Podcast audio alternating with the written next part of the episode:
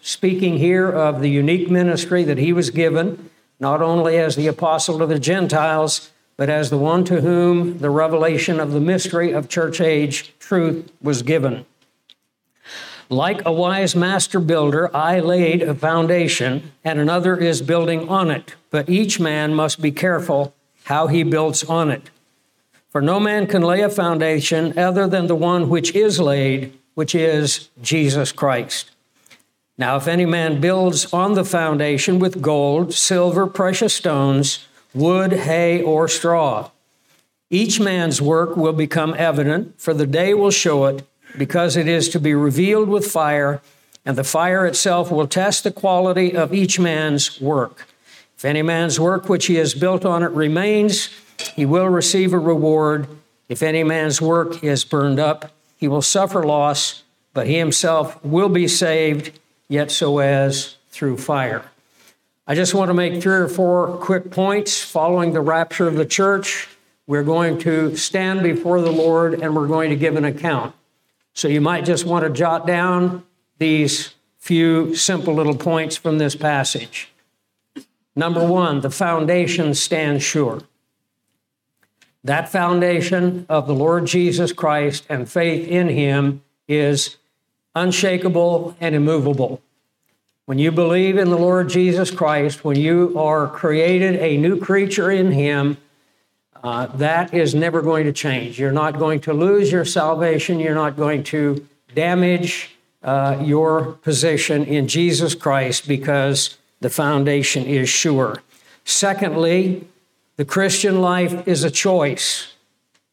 The Christian life is a choice whether we will build with gold, silver, and precious stones, or whether we will build with wood, hay, and straw. It's very important to understand here the issue is not between good and sin. The issue here is between good and good. What do I mean by that? I mean divine good versus human good. All sin was paid for at the cross.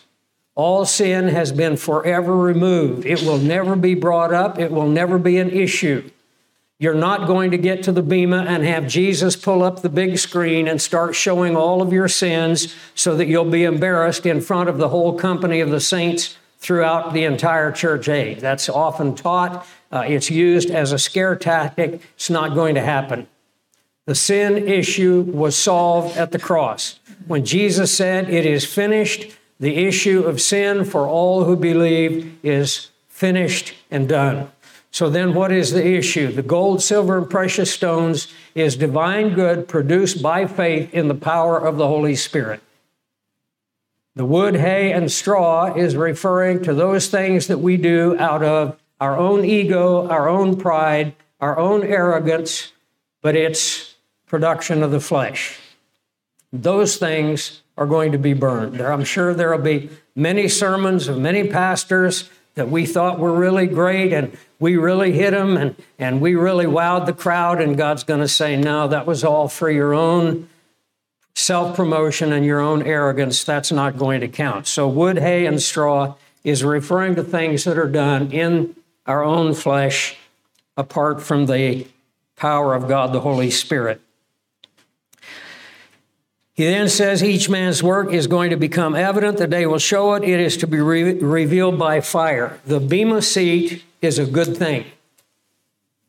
And it's a good thing not just because God will be faithful to reward all acts done in faith and obedience to His word. It's a good thing because we don't want to drag our human good into eternity.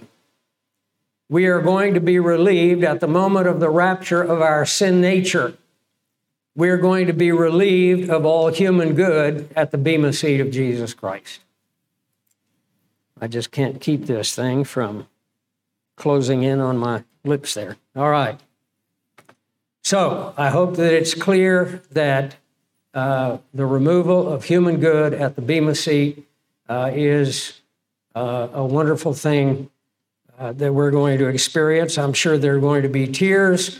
I'm sure we're going to have regret, uh, possibly over things that we could have done well that we didn't do well, things that we might have done in faithfulness uh, that we did instead in uh, self effort. and uh, for our own recognition. You know, the idea that Jesus brought up, and by the way, he introduced reward. I would encourage you, as you read in the Sermon on the Mount, I think Jesus refers to reward six or seven times. Uh, he said things like, When you pray, don't stand on the street corner so that everyone can see you and praise you. Pray in private, and your Father who sees in secret will reward you openly. What is he saying? It's not the issue of what you're doing, it's the issue of why you're doing it. What is the motive behind it? If we're doing it for self promotion and praise of ourself, it's not going to receive the reward. When you give, don't give openly so that everyone sees it. Don't let your right hand know what your left hand is doing. And by the way, I may as well throw this in. The Christian church is filled today with fruit inspectors. Everybody wants to run around evaluating your life, and they want to say, Well, I don't see fruit in your life. And if anyone ever says that to you, I have a biblical answer for you to give them. That's because I was commanded to hide it. I was commanded to hide my prayer life. I was commanded to hide my giving. I was commanded to hide many things. And obviously, if we're growing, it's going to be evident in our life. But the point is, we're not doing it to be seen. So if someone ever comes to you and says, Well, I'm just not seeing the fruit in your life I think I should see, just tell them Jesus told me to hide it. He'll point it out when we get to the Bema. A third point that I'll bring out In verse 15, if any man's work is burned up, let's assume that we have a believer who trusted in Jesus Christ, lived his or her entire life, and never produced anything of divine fruit. If their work is burned up, he will suffer loss, yet he himself will be saved, yet so as through fire. And that is not referring to purgatory. That is not referring to some period of suffering, and it certainly is not referring to the false doctrine of the outer darkness, which, by the way, you have the doctrine of the false doctrine of outer darkness in your notes, and I'll probably touch on it shortly. Uh, but it is a false teaching that's going around that if you're not a super Christian, if you're not one of the elite Christians, if you're not a really good Christian, you're not going to enjoy the wedding supper of the Lamb. You're not going to enjoy the kingdom. You're going to be out there somewhere in outer darkness. So the idea is between the kingdom or heaven and hell, there's a no man's land, and that's where bad Christians go. It's a complete false doctrine based on some of the most atrocious uh, error in hermeneutics and exegesis that I've ever seen. So don't fall for that uh, it is a complete false doctrine. Uh, in your notes on page seven, you have the doctrine of the mystery. The tragedy of the mystery is that it remains a mystery to most Christians. The mystery, of course, refers to the church age and the doctrines relevant to the church age. These were primarily revealed to the Apostle Paul, and you can look at passages like Romans 16, 25, and 26 Ephesians 3 1 through 12, Colossians 1 24 to 27, 1 Peter 1 10 through 12, and they will help you a lot. But you have seven points of the doctrine of the mystery. I would encourage you to study those on page 8. You have the doctrine of intercalation. Not only has the mystery remained a mystery, but most Christians don't understand even uh, the basics of what intercalation means. Intercalation, in simple terms, means inserting one thing between two other things. You know, it's kind of like making a sandwich. If you have a sandwich with two pieces of bread and nothing in between, it's kind of boring, right? You want to slip a little ham and cheese or something in there. If you were to insert a day between Tuesday and Wednesday, that would be an intercalation. You and I can't do it. God is able to do it, and in fact, He has done it. With the coming of the Holy Spirit on the day of Pentecost, a new age was inserted into the age of Israel. And Daniel, very interesting in Daniel, I may as well use the picture board here. Daniel 9. See if I can get something a little bolder.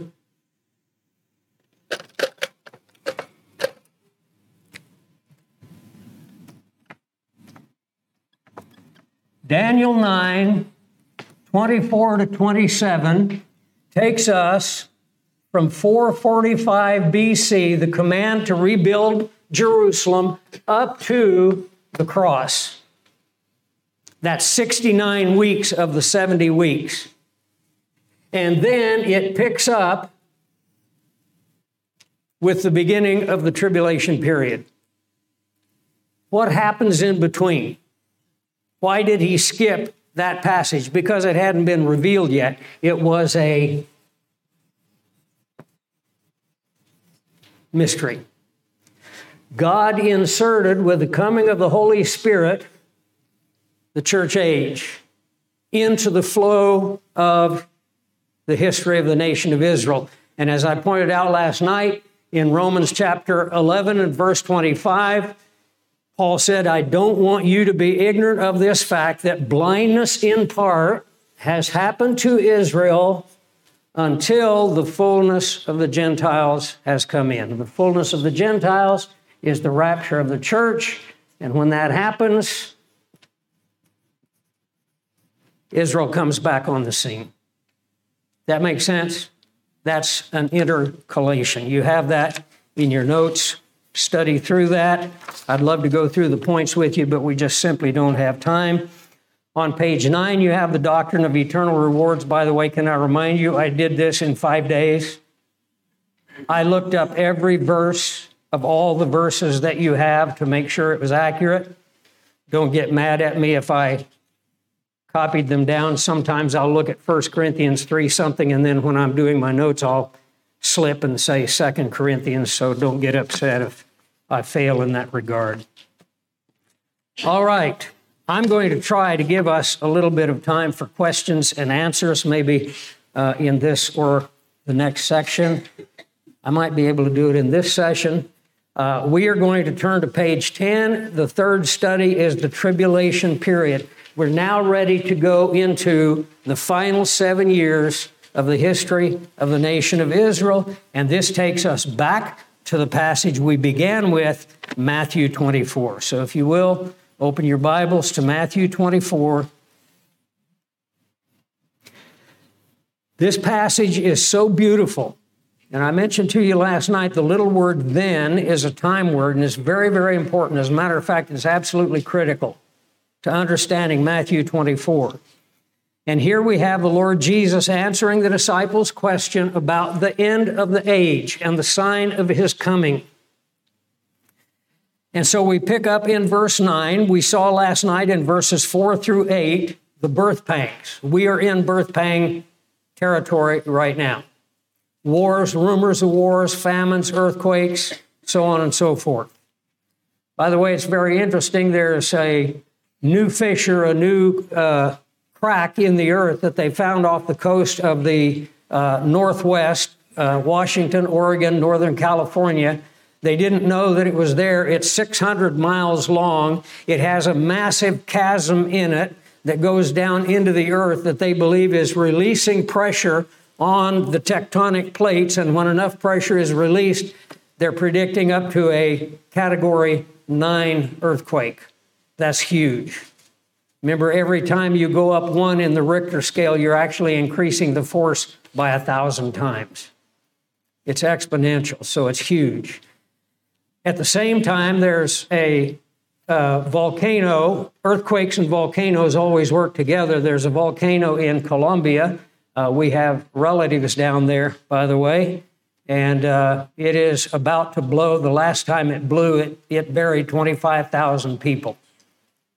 So, all of the things that the Lord Jesus told us are going to happen are happening right now. But now we're moving beyond birth pangs. We're moving beyond the rapture of the church. You can insert the rapture of the church between Matthew 24, verse 8, and verse 9. All right? And I'm going to maybe jot a few things up here for you, so I'll clean this off. Verse 9, then. This then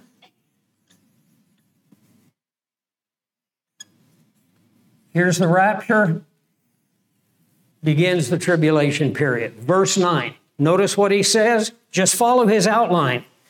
Then they will deliver you to what? Tribulation. We know that the tribulation period is broken in half.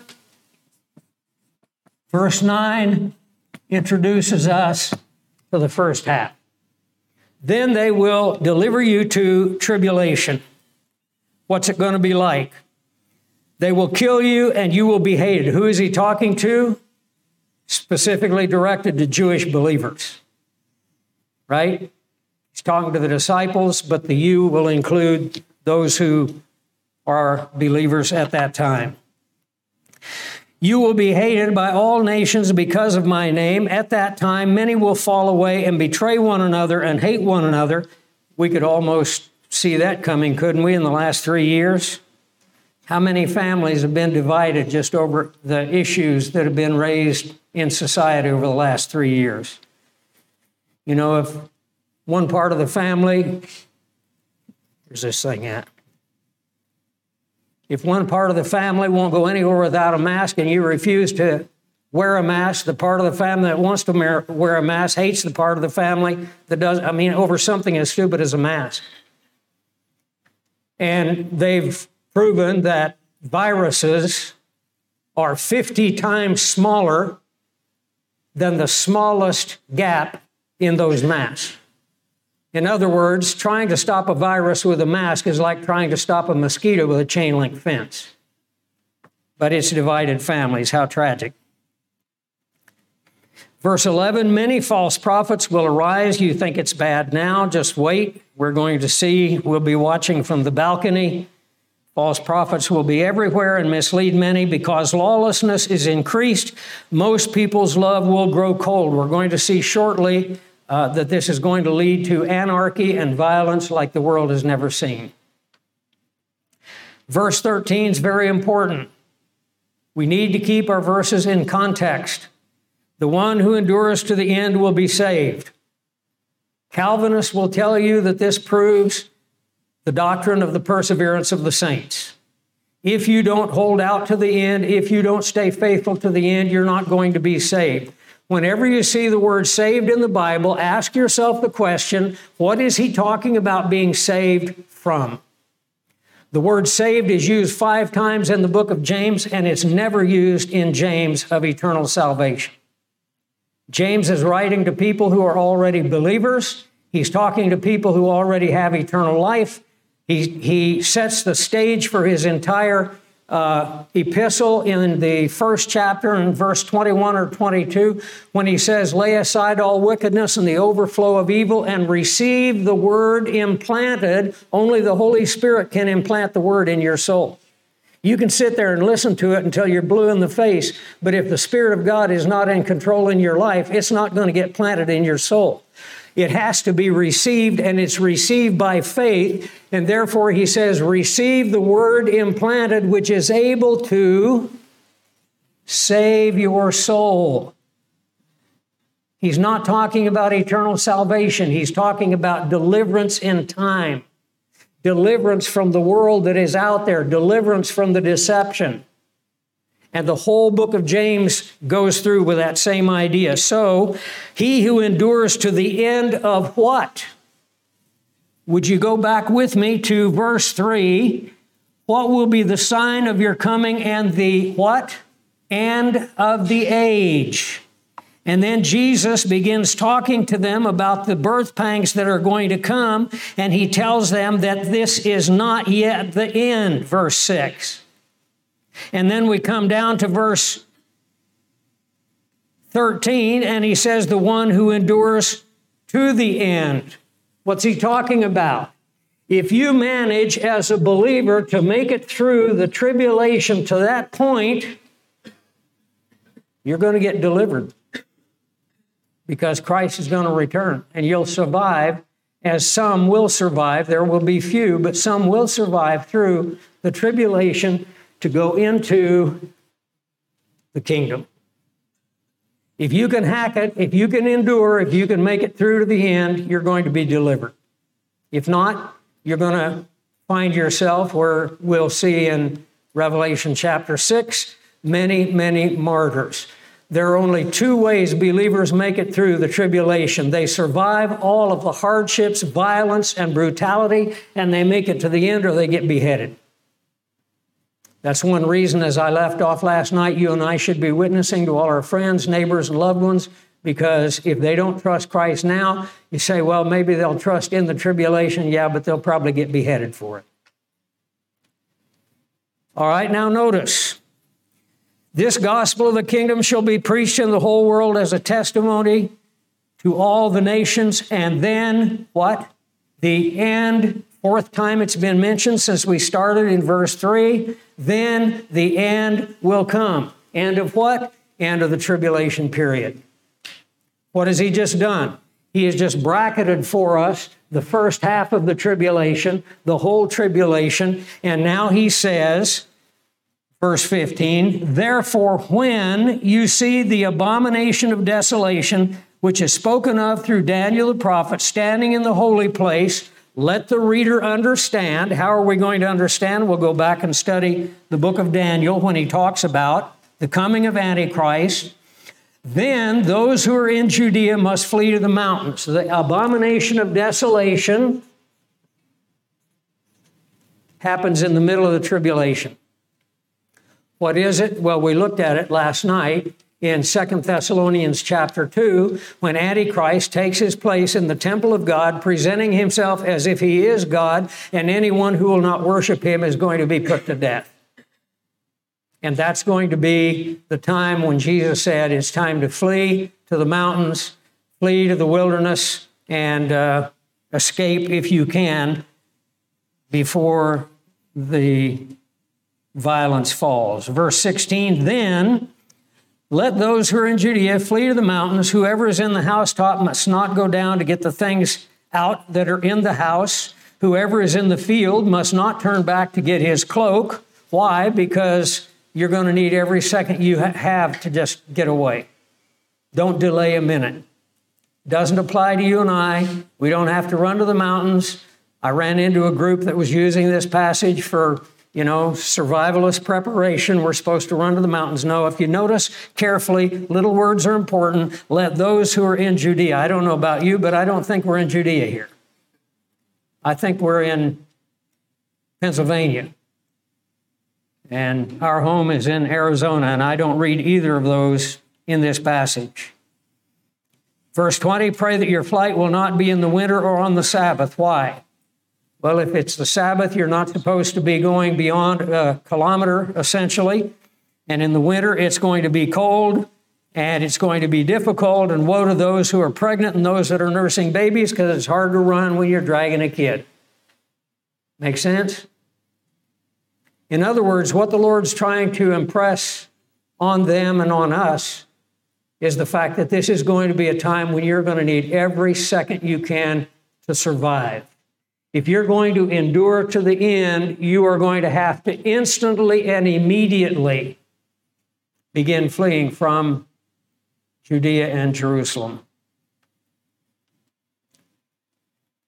By the way, why would it matter if it's on the Sabbath? Because we're back under the Jewish economy.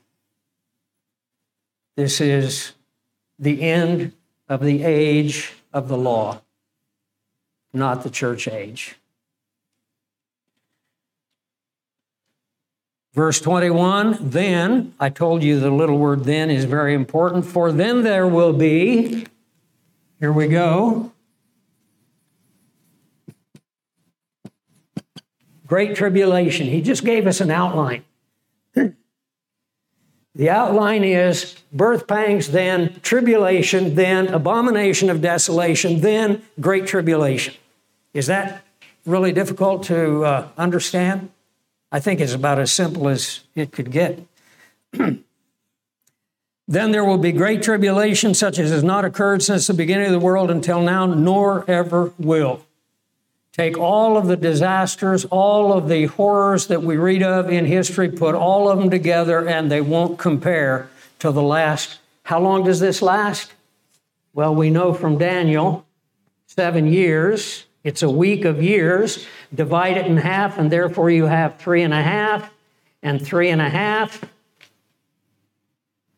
divided by the abomination of desolation and the uh, claim of Antichrist that he is God in the temple.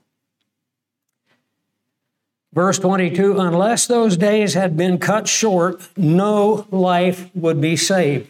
Without the second coming of Jesus Christ, mankind would not annihilate themselves. There would be nobody left. so if you look on your notes, you see the division there of tribulation, its characteristics, the mid tribulation with the abomination of desolation spoken of by Daniel in Daniel 11:31, and of course, Paul refers to it in 2 Thessalonians 2, verses 3 to 10. And then you have the last three and a half years. How do we know we divide it exactly into three and a half years? Well, if you look at the top of your outline there, Daniel's week is divided by time, times, and a half time. If you take one time and two times and a half time, how many times have you got? You got three and a half. If you take 42 months, as in Revelation 11 2, how long is 42 months? Three and a half years. If you take 1260 days, as in Revelation 11 3 and 12 6, how much time do you have? I mean, it's the Bible makes it so simple, and yet there are people that just don't get it. Three and a half years, three and a half years. If you take three and a half and add three and a half, I was never good in math, but I think it comes up to seven. Just a guess, but I think so. Now, Paul places the tribulation for us, but this falls under passages that we looked at last night, so I'm not going to turn back to those passages. 1 Thessalonians 5, 1 through 11, you remember he talks about the day of the Lord. Day of the Lord is a designation for the entire tribulation period and actually goes on to include the millennial reign, but we're not dealing with that at this point. He tells us that God did not appoint us to wrath. Wrath, like day of the Lord, is one of the Old Testament designations for the tribulation period. In 1 Thessalonians 1:10 it says that he delivers us from the coming wrath. It's a reference to the tribulation period. And then in 2 Thessalonians 2 verses 1 through 12 the tribulation is going to follow uh, the coming of our Lord and our gathering together to Him and the removal of the restrainer. So when we put the passages together, once again, last night I made the point we need to get back to categorical teaching. We need to get back to looking at more than one passage at a time. I know that all the great uh, preaching experts and scholars tell you you should never deal with more than one passage at a time. If you never deal with more than one passage at a time, you never know how passages fit together. You're never going to be able to see the jigsaw puzzle put together because last week you looked at Ephesians 6, and this week you're looking at maybe Revelation 12, and you've already lost the connection between the two. So when we bring them all together, if we take many passages, I'd like to say all passages, but some doctrines actually require, you know, you'd, you'd be uh, in the study for months, if not years, because there are so many passages that deal with it. But let's at least pull enough of the clear passages together. And here's what happens when you see that several passages deal with a topic and they all come out agreeing on that topic, you have a pretty clear picture of what's going on. As we looked last night at a number of passages that made it very, very clear that the rapture must precede the tribulation period. I know that there are people that like to use scare tactics. If you aren't a faithful believer. If you're involved in sin, when Jesus comes, you're going to get left behind and go through the tribulation. How would you answer that charge or that suggestion? It's very simple. Go to 1 Thessalonians chapter 5, verse 9 and 10. Whether we're awake or whether we're asleep, we're going to live together with him. Why? Because he is faithful. It answers the question and puts it to rest. So very important for us to pull some of these passages together. I want you now to turn with me to Revelation chapter 6 because John does something wonderful for us in Revelation chapter 6. He gives us an overview of the tribulation period. Before he gets into the rest of the book of Revelation, he starts at the beginning and works his way through the tribulation period. Get in your mind once again the context, chapter 4 and 5. We have the scene in heaven. We have the Lord Jesus Christ revealed as the only one who is able to open the seals. The seven seals is basically the title deed to human history. And we have twice uh, songs being sung. If you look at chapter 4 and verse 8 Holy, holy, holy is the Lord God, the Almighty, who was and who is and who is to come.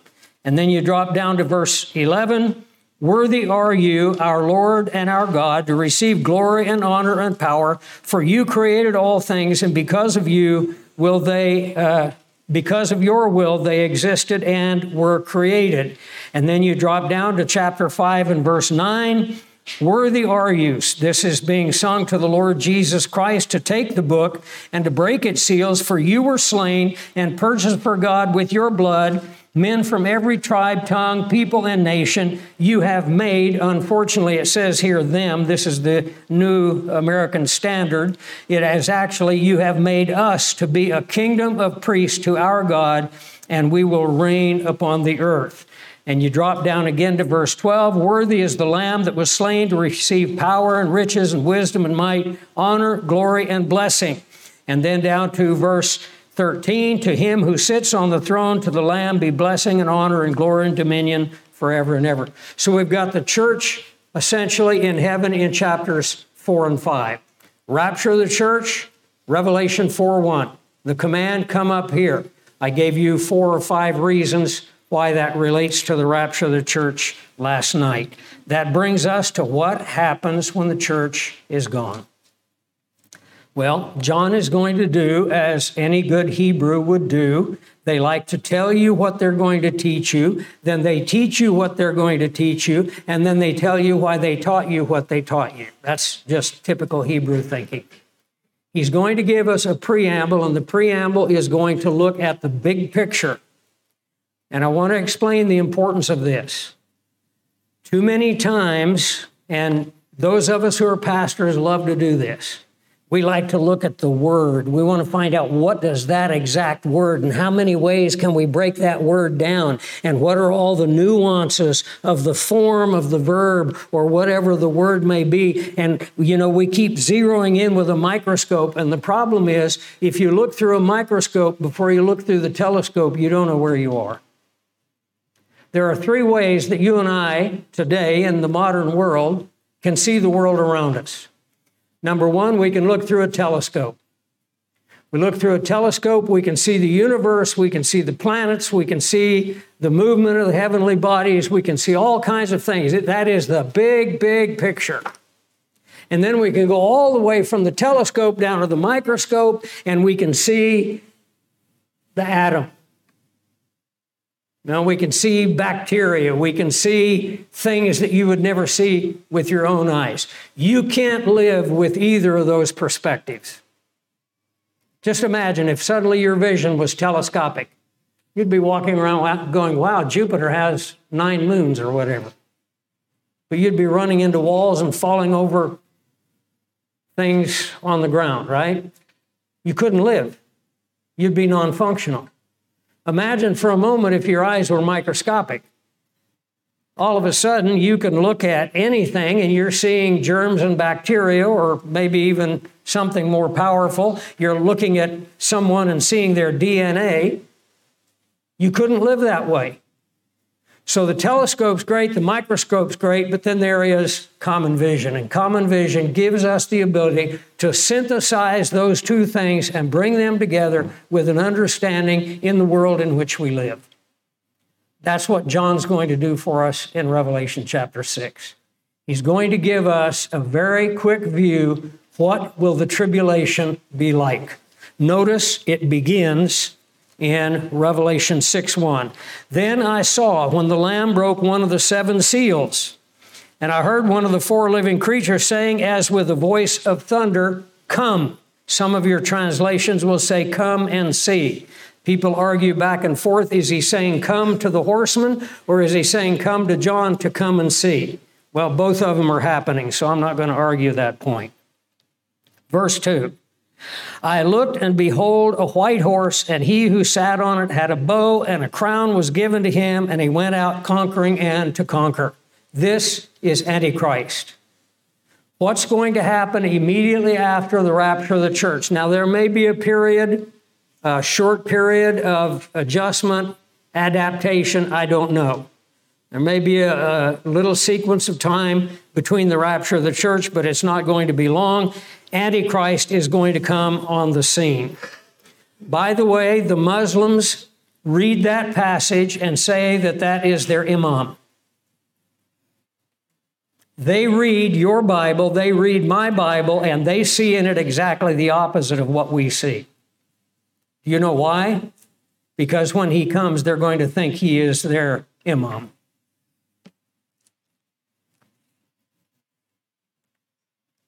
You'll notice something that's different, uh, uh, missing here. What's missing in verse 2? He's on a white horse. In the ancient world, there were two ways a king would come to a, a city or a village. He would come on a donkey or he would come on a white horse. Remind you of something? What we call the triumphal entry. When Jesus came, he came on the donkey. Why? Because that was a sign of peace.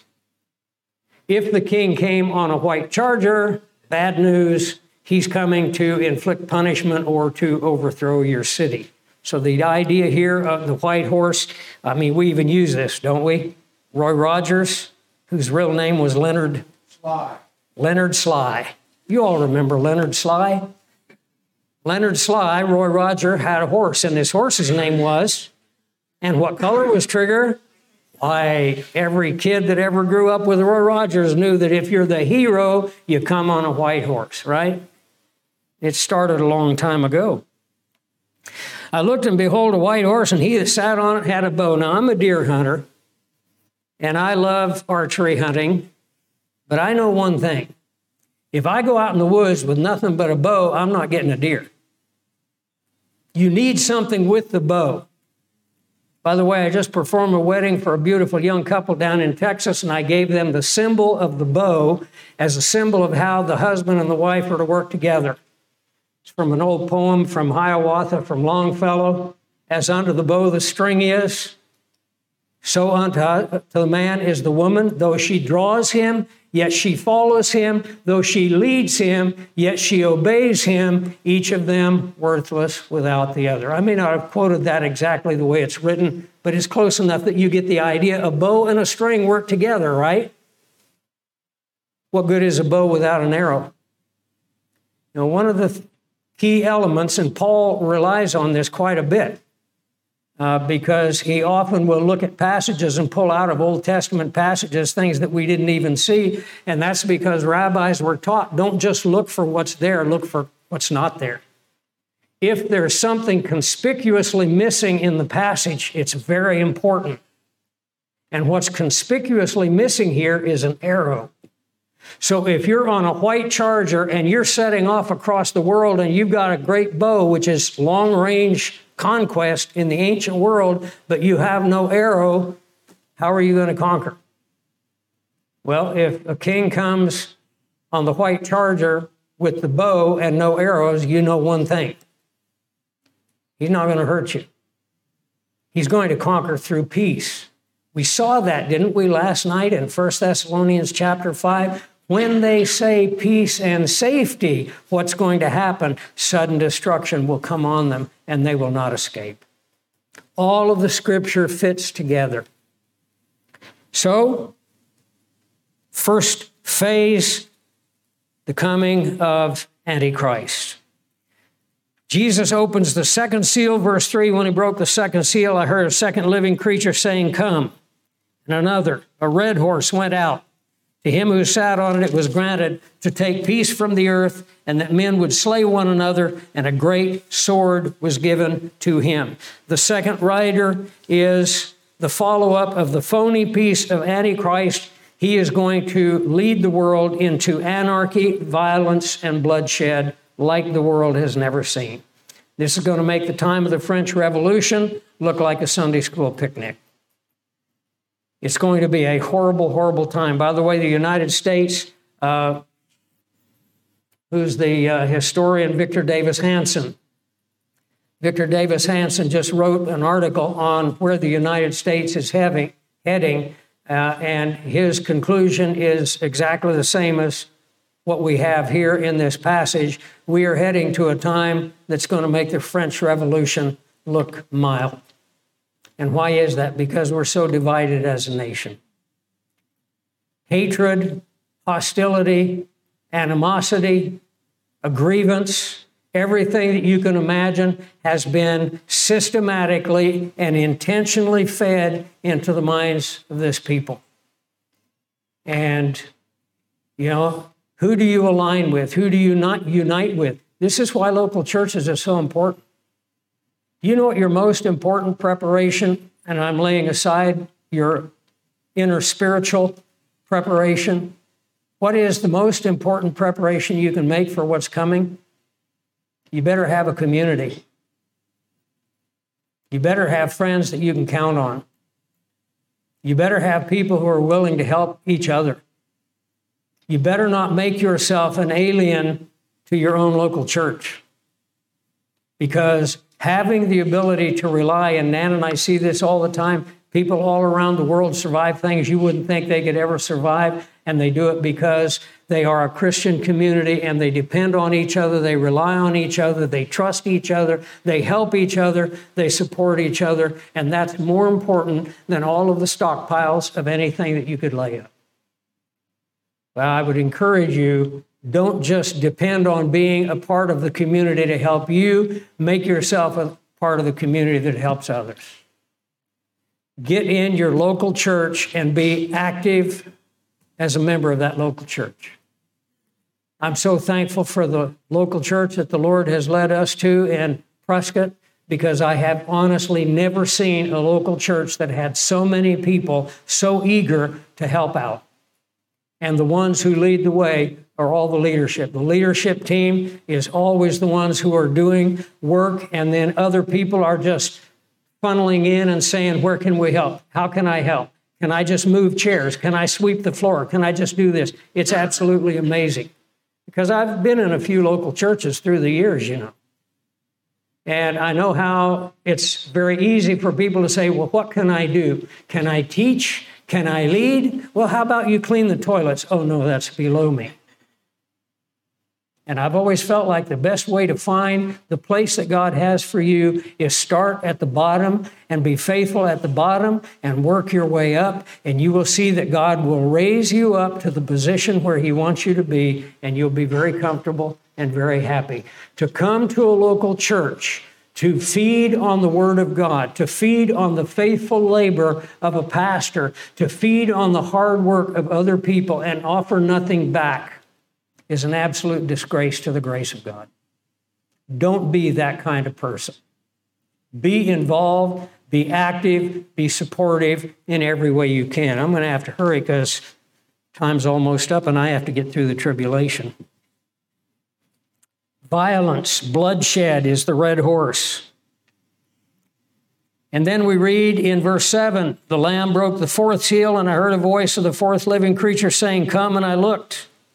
Behold, an ashen horse. Did I missed the famine, didn't I? Let's go back to verse 5. I don't want you to miss out on the famine. Some of us could really use some famine once in a while. When he broke the third seal, I heard the third living creature saying, Come. And I looked, and behold, a black horse, and he that sat on it had a pair of scales in his hand. I heard something like a voice in the center of the four living creatures saying, A quart of wheat for a denarius three quarts of barley four denarius. Do not damage the oil and the wine. The idea here is that there are going to be some people who are going to be starving, and there are going to be the elites that are going to be overindulging. very close to what we see in many places today.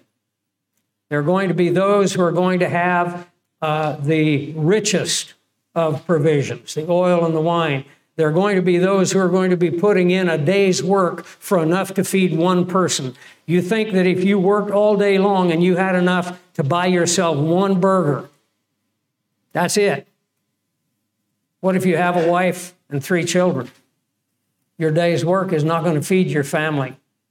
Can you see that we're moving in that direction?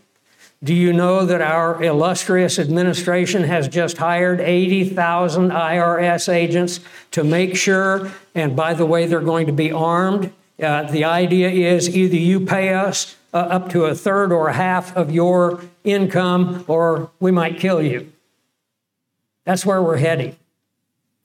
That's how bad the world is, but we're not here yet. This is only events that are moving in that direction. Famine. Have you ever seen people hungry? I've seen hunger. I've seen hunger like you can't imagine. I sat on a, I'm going to take five extra minutes here to tell you what hunger looks like. I saw a little boy with a leaf in his hand with a rice ball. When you're in India on the streets, you can buy a leaf with a rice ball on it, and that rice ball will be your meal. It's about that big around, about the size of a golf ball. That's your meal. This little boy sat on a bench in Vishakhapatnam, India, on the at the railroad station, and he ate his little rice ball. That was his meal. He dropped a few grains of rice.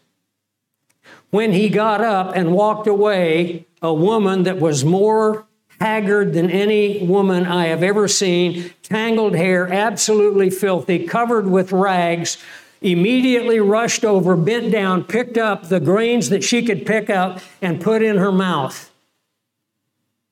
She was that hungry that four or five or six grains of rice was something that she was desperate for. She walked away. An old man that looked like an absolute scarecrow rushed over, grabbed the leaf that had the grease from the rice, and stuffed it in his mouth and ate it. And when he walked away, two ravens came in and picked up the last two crumbs. That's hunger. That's famine. There's a lot of it around the world. If time goes on, you're going to see it in your country all of the things that are happening are being done intentionally. This country could be the richest country on the planet. We should have the best roads, the best bridges, the best buildings on the planet. We have just thrown away $100 billion to Ukraine, none of which has gotten to the people. Those people are not being helped. $100 billion, and now we're moving into the $200 billion area. And by the way, are they winning? No, they're not winning. Tragically, if what we hear is true, we already have troops on the ground. We are looking at a war with Russia. We're talking about World War III. Future doesn't look bright. Well, it all depends on how you look at it. Christ is coming again. He has a plan for our life. We have the Word of God. We have the Spirit of God dwelling within us. Get depressed if you want to. I'm excited. I'm looking forward. These are the best days of our life. These are the greatest opportunities that we'll ever have to lead people to a saving faith in Jesus Christ and to encourage fellow believers who are lost and wandering out there because they haven't kept their nose in the book and studied God's Word, and maybe their pastor has not been faithful to give them the pieces of the puzzle put together so they can look around and say, I know what's going on. What are the two things Jesus said in the birth pang period? Don't be deceived, don't be afraid. Guess what? If you're deceived, you're going to be afraid. You want to put it another way? Are you afraid? It's because you're deceived. The two go together.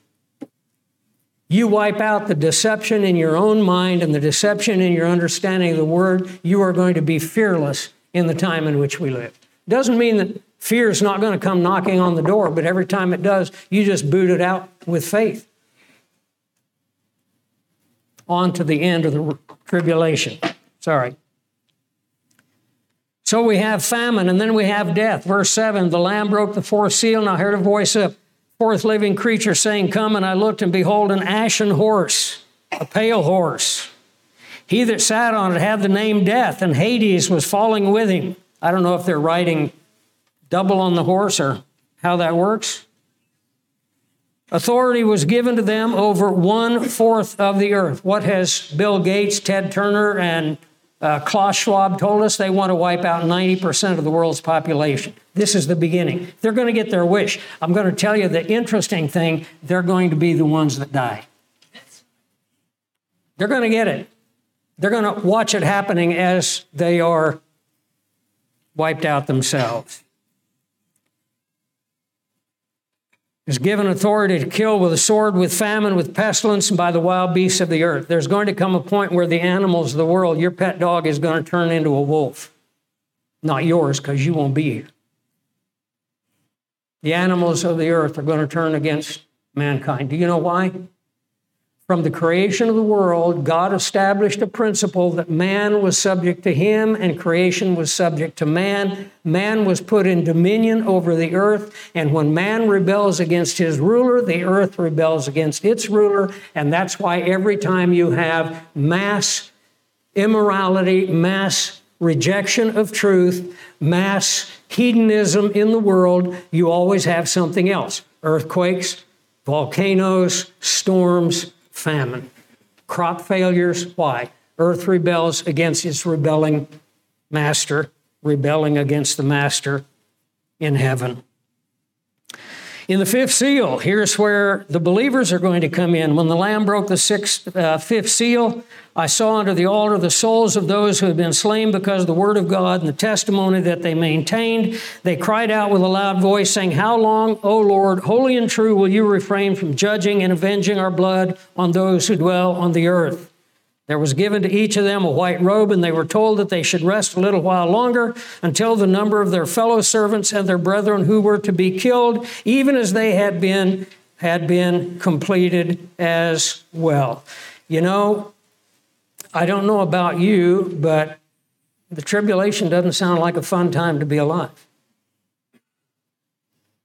Most believers will die say, Well, I'm going to leave a note on my fridge for my family. Well, that's great. I hope they believe afterwards, but you know what? Why not try to get them into the kingdom now? Why not be praying that God would break through the hardness of their heart, the blindness of their eyes, the distraction that they are under from this world, breakthrough with the clarity of the light of the gospel of Christ. Now is the day. Paul says today is the day of salvation. He says that the time is short, the peril is near, the darkness is increasing. Now is the day of salvation. We need to impress that on friends, family, and relatives. Finally, the sixth seal is absolute terror. He broke the sixth seal, and there was a great earthquake, and the sun became black as sackcloth made of hair, and the whole moon became blood. Remember in the disciples' question when they said, What will be the sign of your coming? This is it. What coming are we talking about? Second advent. The stars of the sky fell to the earth. A fig tree cast its unripe figs when shaken by a great wind. The sky was split apart like a scroll when it's rolled up. Every mountain and island, every mountain and island were moved. This is right before the second coming. Then the kings of the earth and the great men, the guys like Klaus Schwab and George Soros and Bill Gates, Ted Turner, all the commanders, the rich, the strong, every slave and free man hid themselves in the caves and the rocks and the mountains. And they said to the mountains and to the rocks, Fall on us and hide us from the presence of him that sits on the throne and the wrath of the Lamb, for the great day of their wrath has come, and who is able to stand? You know, I had a guy one time that told me, I said, one day you're going to stand before the Lord and answer for your life. And he said, if he stands in front of me, I'm going to spit in his face. I said, I'll be watching, and you won't be spitting in his face. You will be terrified with a terror that you have never, ever imagined before. The great ones of the earth, you realize that the elites, whoever, wherever they are, you know what they're all doing now? they're not building underground bunkers, you know, like a tornado shelter. They're, they're building underground cities. I've seen videos of some of these places. They have movie theaters, they have generators, they have enough food, drink, wine, whatever, all stockpiled for years and years. There are underground cities. They plan on creating a cataclysmic event on the earth, and then they're all going to run to their bunkers. And you know what's going to happen? At the second advent, they're going to be in their bunker and they're going to see Jesus Christ coming in power and authority and glory. And you know what they're going to do? They're going to scream to their bunker to cave in on him and hide him from his face. But there's no hiding from the face of your Creator. We can't hide now, they can't hide then. We are always under the eyes of Him who searches the souls of men.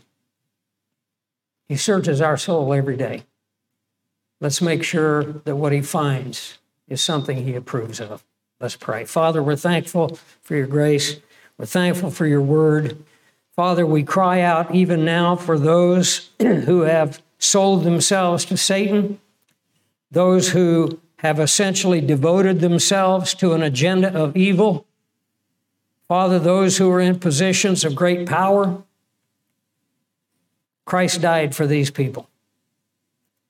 We pray even now that those who consider themselves the elites, those who consider themselves above the law, those who think that they are uh, at the top of the food chain, Father, some of them may still come to a saving knowledge of Jesus Christ. Christ loved them, Christ died for them, salvation's available. We pray that before it's ter- uh, eternally too late, that even they will humble themselves and open their heart and receive the light of the gospel of Christ. Let this be true and let us see it happen, we pray. In Jesus' name, amen.